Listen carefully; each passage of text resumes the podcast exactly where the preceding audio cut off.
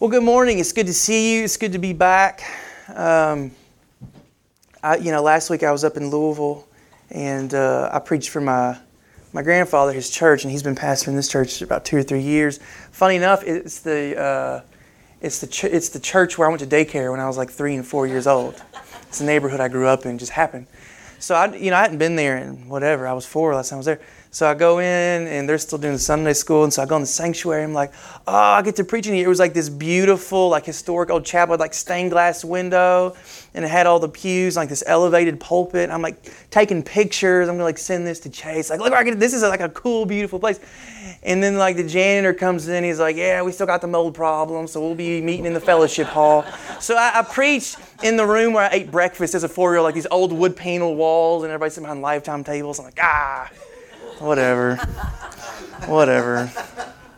No, but it was funny. But no, you know, I did I did text Chase last week uh, towards the end of the week, and I said, you know, it's good to see blood family, it's good to see relatives, but I think I understand more and more what Jesus means. Uh, the disciples, they are my mother, they are my brothers, and so uh, I missed you. I hope you miss being here with us, and I truly value you as as a very real family. So I love you. I'm glad to be back with you this morning. And uh, we're going to be back in Matthew.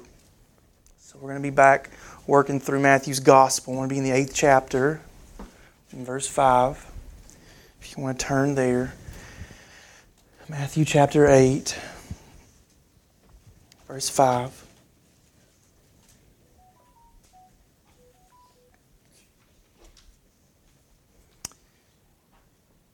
And Matthew writes, When he had entered Capernaum, a centurion came forward to him, appealing to him, Lord, my servant is lying paralyzed at home, suffering terribly. And he said to him, I will come and heal him. But the centurion replied, Lord, I'm not worthy to have you come under my roof, but only say the word, and my servant will be healed. For I too am a man under authority, with soldiers under me, and I say to one, Go, and he goes, and to another, Come, and he comes, and to my servant, Do this, and he does it. When Jesus heard this, he marveled and said to those who followed him, Truly, I tell you, with no one in Israel have I found such faith. I tell you, many will come from east and west and recline at table with Abraham, Isaac, and Jacob in the kingdom of heaven, while the sons of the kingdom will, will be thrown into outer darkness. In that place, there will be weeping and gnashing of teeth. And to the centurion, Jesus said, Go, let it be done for you as you believed. And the servant was healed at that very moment. You know, we live in an age, we live in a culture, and it's probably just true of people. We like remarkable things, remarkable people, remarkable stories, great feats. Uh, you think about sports. I don't watch a lot of sports. I was with my family, so we were watching watching the games. You think how much millions and millions of dollars are poured into professional sports? Uh, how how many millions and million millions of dollars are paid out to athletes? Uh, for for doing what is you know unique and what only a few can do very well. You think about the entertainment industry. Think about the millions and millions of dollars that goes to uh, to rock stars, to actresses, to actors. I mean, beyond that, everyone loves a war story of someone who gave up, uh, you know, their life or gave up something precious, their safety to save someone else. We read those books, we watch those movies. Uh, Jessica and I watched uh, a movie uh, last week about true story, early 20th century, a man uh, and his dog the musher went across Alaska to get this medicine for these children that were getting ready to die. They had diphtheria, and so they had to go get the antidotes. Amazing story. This, this dog, older dog, really was past his prime, and they went hundreds of miles. Really, really good story. But we love those stories. We love remarkable people. We love remarkable works. But God's kingdom's upside down in this way. God doesn't look for remarkable people who do remarkable things. God looks for remarkable faith. And I say it to you, remarkable faith will actually lead us to lead remarkable lives. You can't flip the two. Jesus came to earth not to find remarkable people. I'm afraid there were none. Uh, but Christ came to find remarkable faith. And I want to ask you that this morning at the beginning of a new year. Friends, do we have in Christ a remarkable faith? Back at verse 5, he says, When he came into Capernaum, centurion came forward to him, appealing to him, Lord, my servant is lying paralyzed at home, suffering terribly. And he said to him, I will come and heal him. But the centurion replied, Lord, I'm not worthy to have you come under my roof, but only say the word, and my servant will be healed. For I too am a man under authority, with soldiers under me, and I say to one, Go, and he goes, to another, Come, and he comes, and my servant, Do this, and he does it. So, see if you can go back in your mind. I know it's been a little while since we've been in Matthew, but Jesus, uh, he made Capernaum his home base of ministry. It's where he lived. Capernaum in Galilee. So, this is where Jesus is doing ministry, teaching, preaching, moving among the people. And remember that great Sermon on the Mount Christ preached and he came down. We spent a lot of time in the Sermon on the Mount. Christ has moved now from an extensive teaching and preaching ministry to an extensive uh, uh, uh ministry over the next few chapters of healing, supernatural healings. And remember, Jesus did that unthinkable thing when he stretched out his hand to touch a leper, to touch that unclean person.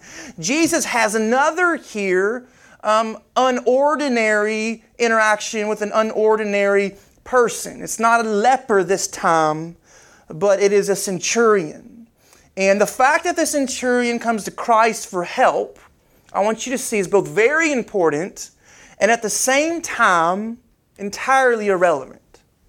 I want us to understand that. First, it was important. This centurion was three things. Uh, first, he was a Gentile.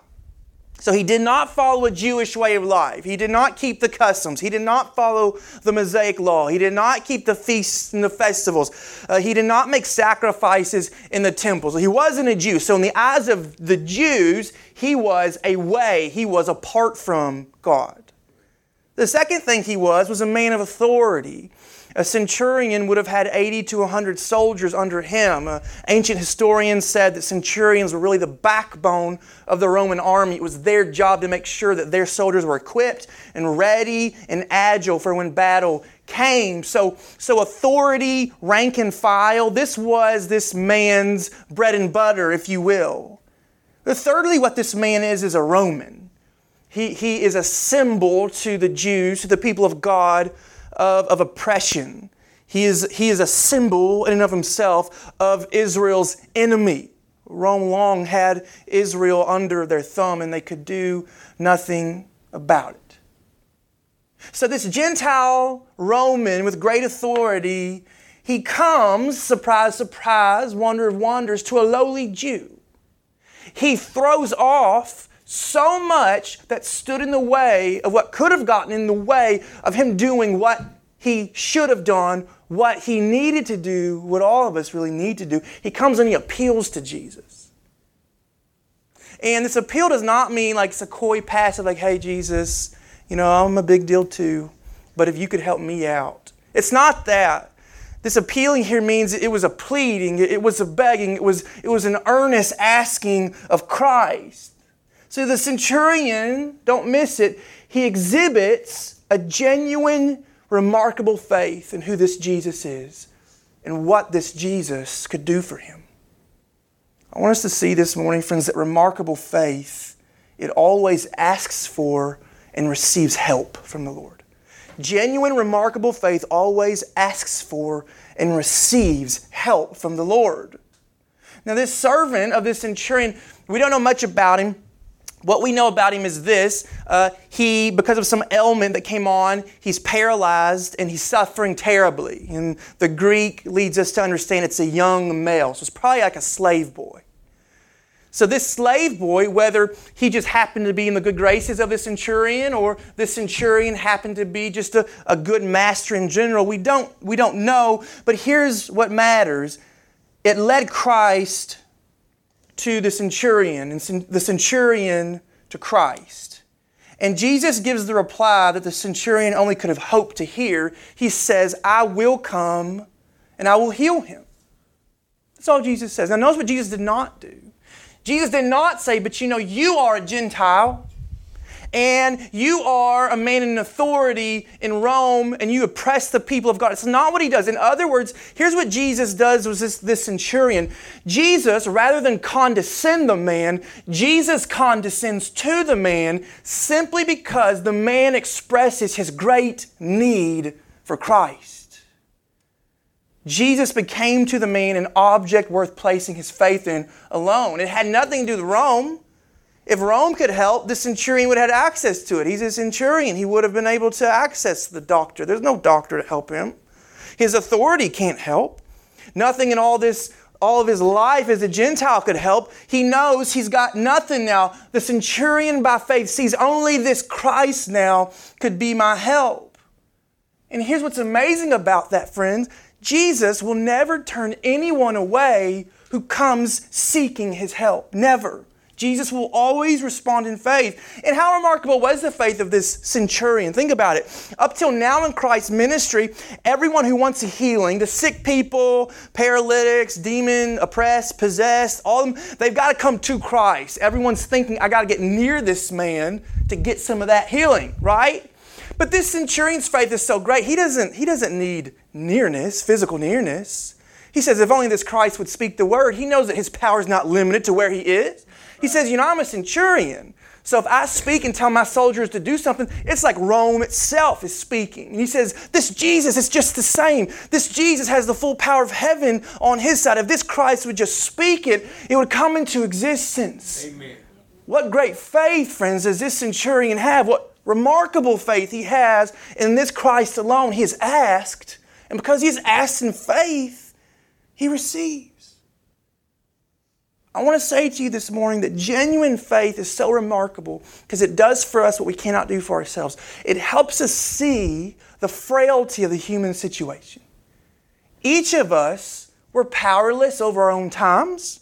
We're powerless over the happenings of life of our life. We think otherwise often, right? The control we think we have, it's an illusion. And it's an illusion created by the pride of life, the pride of man. Pride's a disease we're all born with. It assures us of self while ensuring our death, ensuring our fall. Remember Pharaoh? Oh, how he was so sure of himself, his power, his position, his place in the world. But what did God do? God brought Pharaoh to his knees in utter destruction, sheer defeat, didn't he? And here's what you and I must do you and I must reckon with the fact that we each have a great deal of Pharaoh in our own hearts, don't we? And that Pharaoh in our own hearts, it cheers us on to declare sovereignty apart from the one who is truly sovereign over every human life. But faith sees the sham of autonomy apart from God. Faith sees this God, all the good that He could give me, all the things that I really need in life, power, whatever I have. These are things that God has given to me for me to wield for the good of others in His glory. So, so, so that being said, can't we say pride is the greatest delusion that one can have? It leads us to believe that truth, goodness, purpose, those originate in self. No, faith sees no, all these things are received from the Lord, who is our capital H, help. God created you and I to receive, to be provided for, and it's pride that leads us to separate ourselves from God. The psalmist understood it. Psalm 28 7. He says, The Lord is my strength and my shield. In him my heart trusts. What happens when we trust the Lord? He says, And I am helped. Help. The help of helps comes quickly to our aid when we seem as such. You know why? Because God can't deny his own nature. God can't deny who He is. And since God can't deny who He is to be our help when we ask for it, friends, He won't deny us ever. He'll always help us. The one who has His eye on the sparrow, He's got His eye on you. The question is do you, by faith, have your eye on Him? Jesus says, Ask and you will receive. Jesus says, Knock and the door will be open. Jesus said, Seek, and you know what we'll find if we truly seek Christ? We'll find a Christ who is willing to uphold us in all our adversity. And friends, you've got to be honest. The Christian life is full of adversity. How often we fail to do right, How often we're puzzled at tragedies that God brings to pass in different seasons. How often we, we war with spiritual plagues, spiritual anxieties, spiritual fights. Practically, being a Christian doesn't, you know, doesn't eliminate you from having bills that pile up. Jobs get lost, family does get sick. So, all this stuff, and we're trying to keep it all together here, but God says, No, no, let me be for you a great help. I don't want to minimize uh, the miracle Jesus did in healing that boy. It was a miracle, supernatural miracle. But, I, but it was a background, you know, it's a background of that story. What's in the forefront of this story? What's in the forefront of this story is this question that you must answer Who in life truly is your help? Who truly is your God?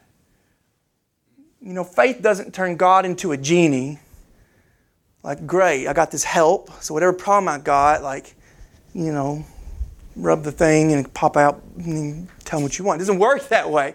Here's what faith is faith is like a set of lenses, it's eyes, and it helps you just see God for who God is. And what is God? A perfect help, a perfect Savior. And in God's perfect way and in God's perfect timing, God will always help him as we're pursuing Him and living life in godliness. So, so understand this trying to be your own Savior, and we do it sometimes, it's not noble, Uh, it's foolish arrogance. On the flip side, despairing when all is lost, that's not pitiable, that's just pathetic. You see, we have an able bodied Savior. The psalmist says, really, Christ says through the psalmist, I look up to the hills, and from where does my help come from? My help comes from the Lord. So, friend, never should we as Christians despair. Despair is that great antithesis of faith. Despair is this conclusion I can't help myself, and God sure can't help me either. You remember those Israelites wandering in the wilderness? God was never a solution, was He? God was always a problem.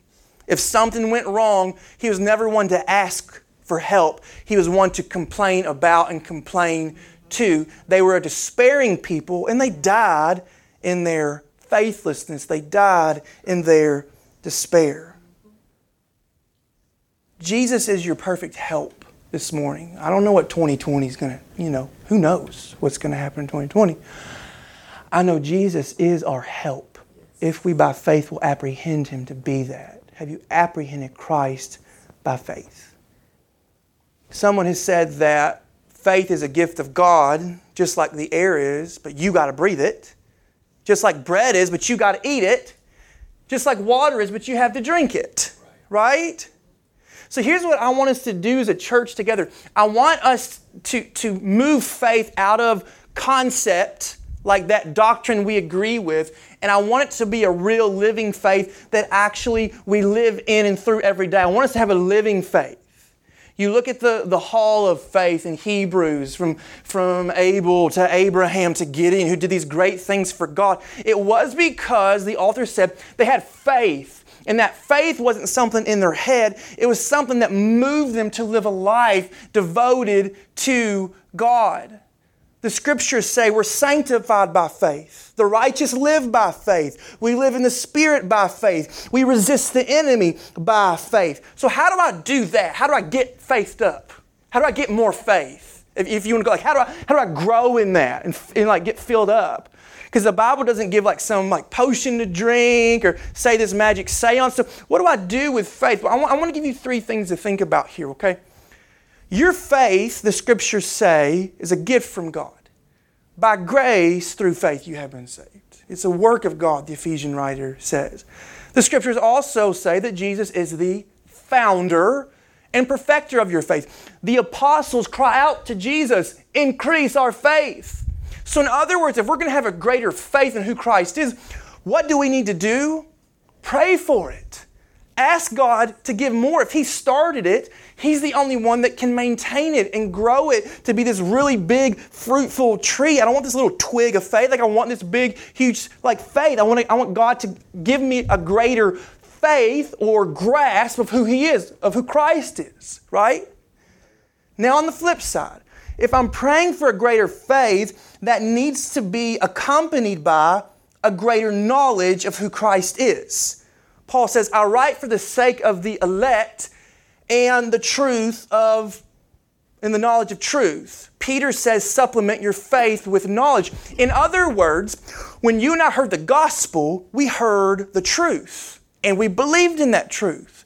So, friends, just as much as I need a bigger faith, I need to be learning more about Christ to believe more about Him. So, Lord, show me more of Christ so I have more to believe in. I want to see more with faith. So, that takes us back to the written word doesn't it? Friends, you and I can pray for faith all day long, but unless we're looking for more to believe in, we're just going to have like this really big bag with nothing to put inside of it. So I want to know more of Christ. I can't just pray for it. I've got to be willing to do that thing Paul says. I got to be able to work out my own salvation. You do it. You break a sweat in the Bible. You break a sweat studying this thing. You break a sweat in prayer, asking and growing in your knowledge. And thirdly, I want to say this on the issue of growing in faith. It's like a muscle you got to exercise. You can sit around and pray all day and even read about getting up early to spend time with the Lord in 2020 going to be a better evangelist in 2020. I'm going to be a, a better father. I'm going to be a, a godly husband. I'm going to be a godly coworker. You can be praying and studying this stuff, but at the end of the day, having faith is a command. Jesus said, believe. He said, have faith in me. Peter said at Pentecost, repent and believe. So at the end of the day, it's an issue of you simply obeying God's word.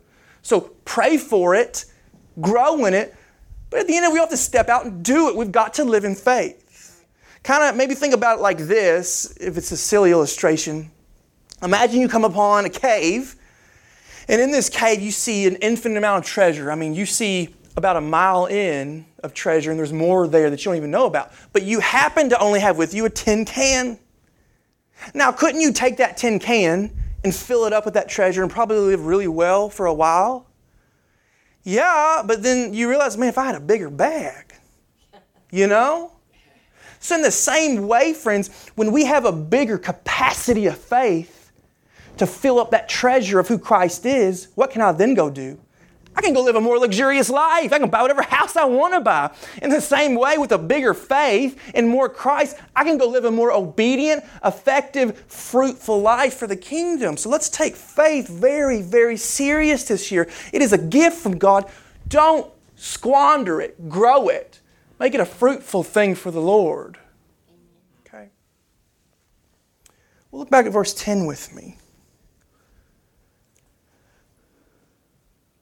It says, When Jesus heard this, he marveled and said to those who followed him, Truly, I tell you, with no one in Israel have I found such faith.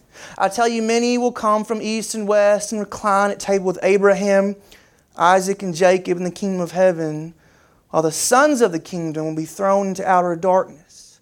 In that place there will be weeping and gnashing of teeth. So I said it was important that this man was a centurion. It's amazing that he let so much go to come to Christ, so much that blocked him from this pointedly uh, Jewish Messiah. But now Jesus shows the irrelevance of him being a centurion the centurion has faith. Um, he has a grasp of who Jesus is. It's great. And it leads Jesus to marvel. Imagine that.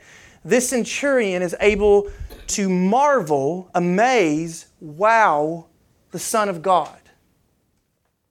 One, because it's a great faith. Jesus said it's a strong faith. It's, it's a bunch of faith. It's a quality faith. But Jesus is marveling, second, because he says, I haven't found such faith in Israel, among his own people, uh, the very people who should have possessed and exuded such a faith. Among them, faith was almost entirely void. Truly, truly, Christ says, truly, truly, there is no faith in Israel. Israel suffers from a lack of faith. But I want you to catch this. It's not that Israel didn't marvel Christ. Israel marveled Christ as much as the centurion marveled Christ, but for a very different reason. Look in Mark chapter 6, verse 1. It says, He went away from there and came to his hometown, and his disciples followed him. And on the Sabbath he began to teach in the synagogue, and many who heard him were astonished, saying, Where did this man get these things? What is the wisdom given to him? How are such mighty works done by his hands? Isn't this the carpenter? Isn't that Mary's son over there? Brother James? Who, who is this guy? We know all about this guy. And look, it says, Jesus said to them, A prophet is not without honor except in his hometown and among his relatives in his household. And he could do no mighty works there except that he laid his hands on a few sick people and healed them. And why could Jesus do so little among them? He marvels because of their great unbelief. So the Jews looked at their Messiah, and what did they see? Nothing. But this non Jew sees the Jewish Messiah, who's the Messiah of the world, and yet this one man, he perceives everything. The centurion didn't have anything they had. He didn't have the right bloodline from Abraham.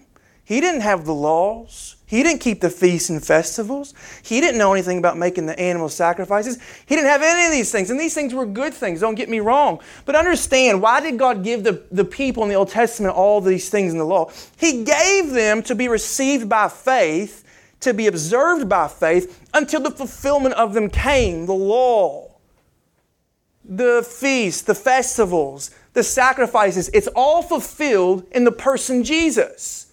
It's all there in Jesus now. And he's standing in front of them saying, Hey, I'm here. He says, I'm the fulfillment of all that. I'm the better thing that you were waiting for, or supposed to be waiting for, and yet they could not see him at all. Christ was the end of the law, but they didn't want to be done with it. Understand, they were the rightful sons of the kingdom, but they disqualified themselves because they didn't do the one thing that mattered, the one thing that was relevant receive their own king. Receive their own king. This king who came not just to rule over them, though his, his rule would be powerful, his rule would be good, his rule would be gentle, just, righteous, all these things. This king also came to give his life because they couldn't keep the law well enough. This king came to shed his blood so they could be welcomed into his kingdom, not as convicted criminals, but as righteous sons. That's what Jesus came to do. So you see at the foot of the cross, every qualification to get into the kingdom of God is zeroed out. You It's irrelevant. And this one thing is left Friends, have you and I believed in Christ? Have we asked for entrance into the kingdom of God based off of solely who Jesus is and His goodness, what He has done for you and I in His life, in His death, and in His resurrection? That's the question for you and I when eternity comes. The Hebrew writer says it's impossible to please God without faith. It's impossible.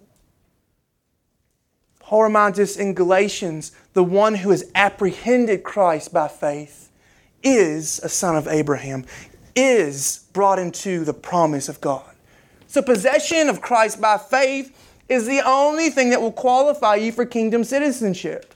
In Christ, we're made righteous for kingdom entrance, and by the Spirit of God, we're made ready for life in fellowship with God in the kingdom. So, so remember our working definition of the kingdom of heaven? It's that spiritual rule and reign of God in our heart, minds, and lives. I constantly want more of that kingdom by faith to be working up in me until I'm actually there someday. Time with Christ in the kingdom. Jesus says, The one who believes in me will have table fellowship with God. You know, like what that'd be like? What would it be like to have table fellowship with God? I like table fellowship. I like hanging out with people that I love. But what would it be like to have table fellowship with God? Sit there with Abraham and Isaac and Jacob and Gideon and all the people that were so faithful to do God's will who live by faith, not by sight. It's an amazing thing to think about. And yet Christ brings it into your grasp and into mine if we would but look on Christ and believe that He is the only way into it, to ask and to receive from His hands alone. But I want to say this to you Jesus never forces His kingdom on anyone. Uh, Jesus doesn't hold anyone against their will. And Jesus is very plain in this text. If you don't want the kingdom, no problem, He'll expel you. It, it means a violent throwing out. So you are, I am welcome to have everything that we can find apart from Christ in eternity, apart from His love, His light, His joy, His peace, His sustenance, His provision, everything that He said He would give us freely. You and I can freely find whatever we want to find outside of Christ. And Christ is pretty clear about what it's going to look like. He says it's the gloom of utter darkness. It is, it is ultimately separation. It is ultimately a, a, vexation of the spirit. It's despair. It's hopelessness. It is the, the feeling of being finally rejected. What it is, it's a permanent unrest of the soul, is what Jesus is talking about. And he says, here's, here's what it's going to look like. It's going to be a deep weeping, and you can't stop weeping, and it's going to be a grinding of your teeth. Matthew uses that phrase more than any other gospel writer. It's just an unending grinding of the teeth because you have been rejected and you're in an unrest that can't be helped. C.S. Lewis called it the great divorce. And once that great divorce happens, it is, it is final final. But, church, if you could hear me say it to you this morning and maybe clean, clean head, clean heart, new year, you and I just have these few precious moments in this life to exchange this hollow passing world for the eternal kingdom of God. You and I have these brief few moments to defect from the enemy's camp and come to the Savior King, Jesus. You know, He won't berate you and He won't browbeat you. He'll just put His stripes on you. You'll wear His colors. You'll wear His royal robe. He'll forgive you and love you, and He'll fill you up with a love that's satisfying, a love everlasting. The question is, will you, will I, will we by faith ask for it? Because the promise is this if we ask for it, we will receive. We will receive. John Knox, Scottish reformer. In his last moments before he died, he said he fell into a deep sleep, and in this dream he was tempted to believe that he had won his own salvation. He immediately woke up and told his friend what happened, and he said, By grace, the Lord gave him this verse By the grace of God, I am what I am. By the grace of God, I am what I am. New Year can be one of two things. It can be a time to, to remember that because God has been gracious to us, we can live a life of faith because of that grace. And when we fall, that grace is still there. It's like this umbrella we can't come out from underneath, right? Don't get it flipped, please. Don't think if I live well enough in faith, I can attain to this grace. You won't do it. And let me promise you, self, promise you, uh, and promise myself this: it'll exhaust us to no end, and it'll be February, and you'll be like, "Oh, Lord, how? Yeah, I'm not. I'm not even a Christian." You'll be doing it to yourself, right? So maybe the Spirit can just remind us at the beginning of this year God's grace is so much greater than we can imagine. God's grace is so much fuller and real. And if we truly apprehend how much God loves us, oh, friends, how faith will come alive, how in faith we'll abide, and we'll live for that kingdom, and we'll love the Lord our God with all our hearts and our souls and our minds and our strength. So I say to you this morning, let's be asking for it. And in our asking, oh, how we will receive. Jesus finishes, though, talking to the man, and he says this in verse 13, and it feels almost just like a footnote. And to the centurion, Jesus said, Go, let it be done for you as you have believed. And the servant was healed at that very moment a remarkable faith. It asks for and it receives new life. And this new life that we have, it's not some new life that we're given apart from Christ. The new life is a share in Christ's life. Christ's life that is the remarkable life. Christ's life that is a help to you and I. Christ's life that brings us into the kingdom of God, Christ's life that covers our own, that washes us clean, that makes us new, that helps us in all adversity. So, friend, this morning, by grace, have a remarkable faith because Christ is a remarkable Savior. Amen. Amen. And here's what Jesus says to that man at the end. He says two words, not two words, one word, two letters he says, Go. Go. In other words, if you, if you have this remarkable faith because you've seen this remarkable Christ by the amazing grace of God, you know what you should be doing? Jesus said in Matthew 28, you should be going and making disciples of all nations. You should be going and telling the nations about this remarkable Jesus. So it's not just me being helped. I'm going to go on behalf of this great helper, and I want him to use me to be a help to others and preach and teach about the God who has helped us in our lowest state. So, friend, let the grace and love of God move us in faith to follow and to help others follow the same. So let that be 2020 for us. Amen. Amen. Amen.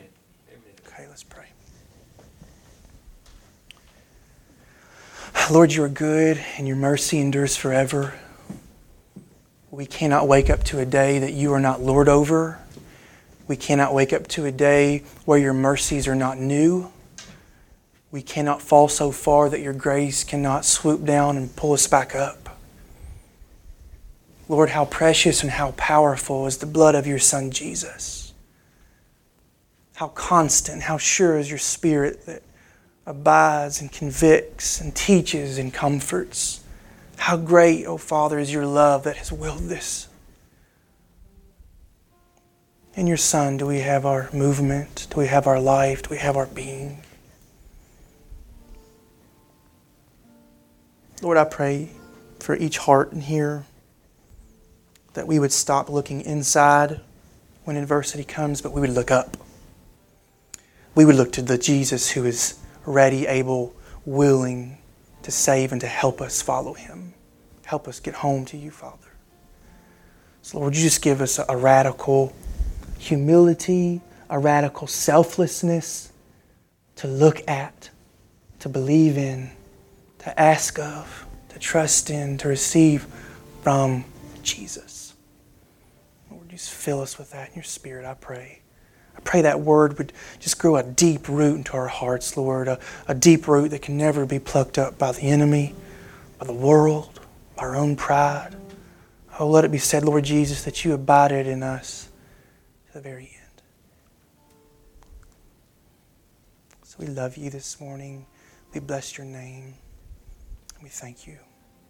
It's in Jesus' name. Amen.